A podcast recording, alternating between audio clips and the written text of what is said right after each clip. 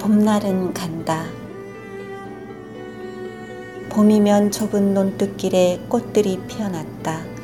좁쌀랭이, 꽃다지, 곰보배추, 제비수, 들풀들이 옹기종기 모여 앉아 봄을 맞았다. 마을에서 읍내로 나가는 길목인 그곳은 서울 간 언니가 돌아오는 길이기도 했다. 나는 봄바람이 불면 일없이 근방을 서성였다. 긴 생머리에 검은 투피스를 입은 언니는 아주 가끔 그 길을 걸어왔다.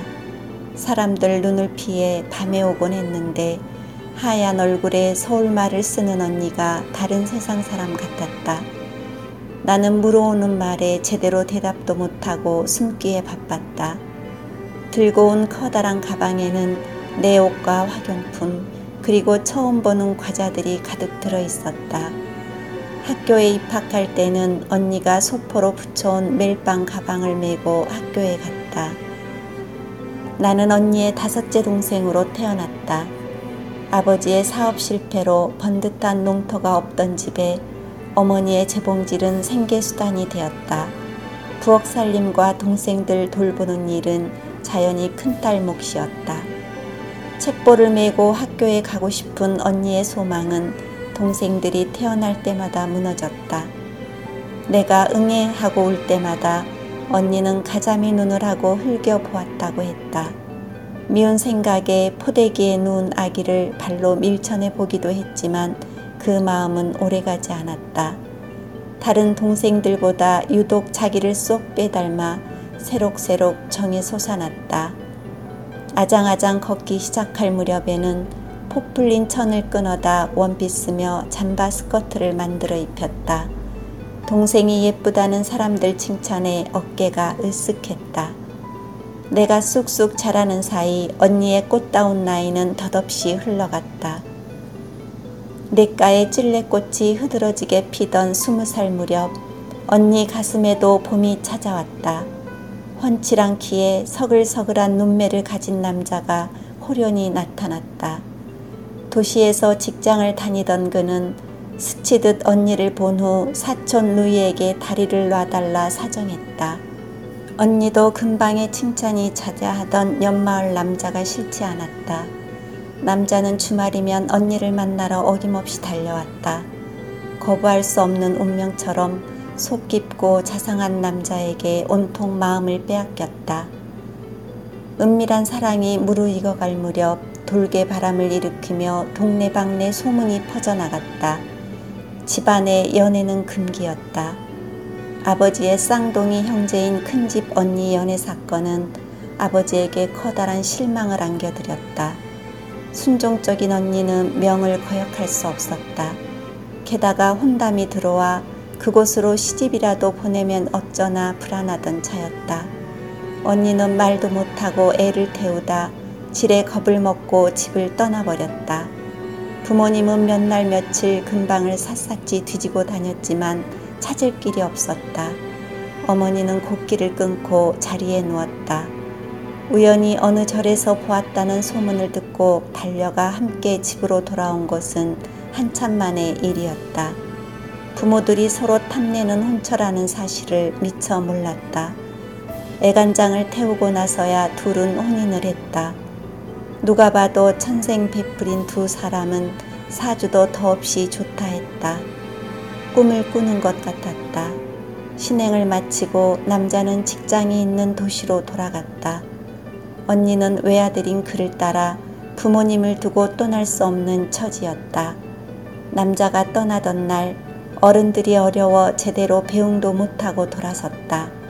주말이면 신장로를 따라 걸어올 남자를 기다릴 터였다.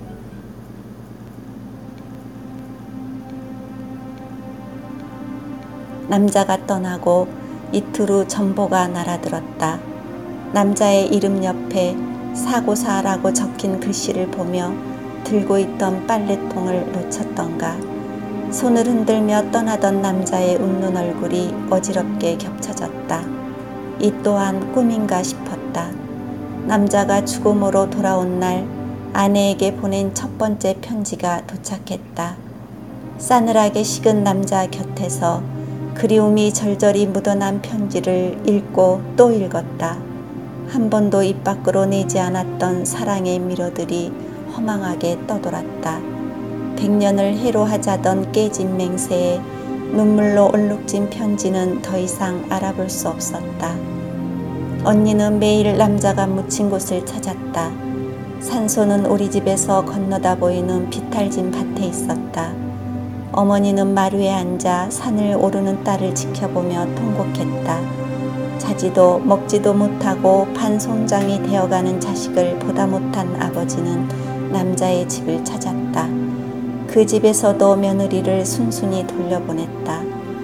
모든 일이 자기 탓인 것만 같아 죄책감에 시달리던 언니는 그 길로 오빠가 있는 서울로 올라갔다.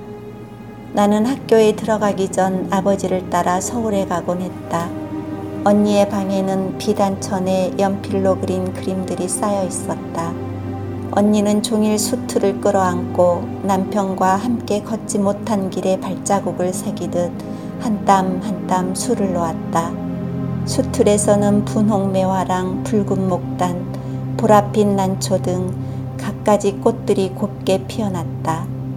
여덟 폭 병풍 속에는 봄이 한창이었다. 언니는 어쩌다 고향에 내려온 날 밤이면 어김없이 논뚝길을 걸어 연마을에 갔다. 나는 바람에 흔들리는 언니의 치맛자락을 바라보며 뒤를 따랐다. 논빼미의 보리도 사그락사그락 일렁였다. 들판 끝에 마을이 나타나면 골목을 들어서 오른쪽으로 꺾인 곳에 남자의 집이 있었다. 가만 가만 마당을 지나 문 앞에 서서 어머니 하고 부르면 노모는 기다렸다는 듯 문을 박차고 나왔다. 끝까지 며느리가 될 수 없었던 언니 손을 부여잡고 어깨를 들썩이며 소구름을 삼켰다. 주름진 눈꼬리로 자작자작 눈물이 번졌다.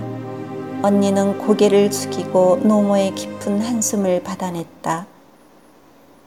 돌아오는 길에 언니는 넋두리 하듯 중얼거렸다. 연분홍 치마가 봄바람에 휘날리더라. 바람에 언니의 치맛자락이 흔들리고 내 마음도 흔들렸다. 초등학생이던 나는 그때 슬픔에도 무게가 있음을 어렴풋이 깨달았다. 서늘한 달과 소쪽새 소리가 우리를 따라왔다. 그 후로도 몇 번인가 더 그 길을 오갔다. 온기 없는 집은 괴괴한 정막이 흐르고 노모의 얼굴에는 주름이 깊어갔다. 언니는 돌아올 때마다 봄날은 간다를 웅얼거렸다. 나는 배운 적도 없는 곡조를 어느 결에 따라 불렀다. 동무들과 논뚝길을 달릴 때면 자꾸만 언니와 걷던 밤이 떠올랐다. 지금도 눈을 감으면 그때의 기억이 되살아난다. 언니처럼 가슴 저리는 아픔은 아니지만 나를 스쳐간 봄날도 모두 따뜻하지만은 않았다. 봄이다 싶을 때 눈이 내리기도 하고 한속이 들 때도 있었다. 그 시간들을 보내며 언니를 따라 부르던 노래는 내 노래가 되었다.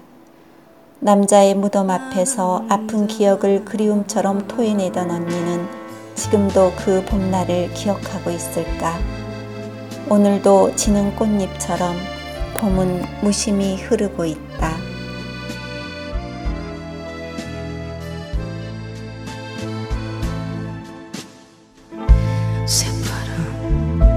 풀잎이 물에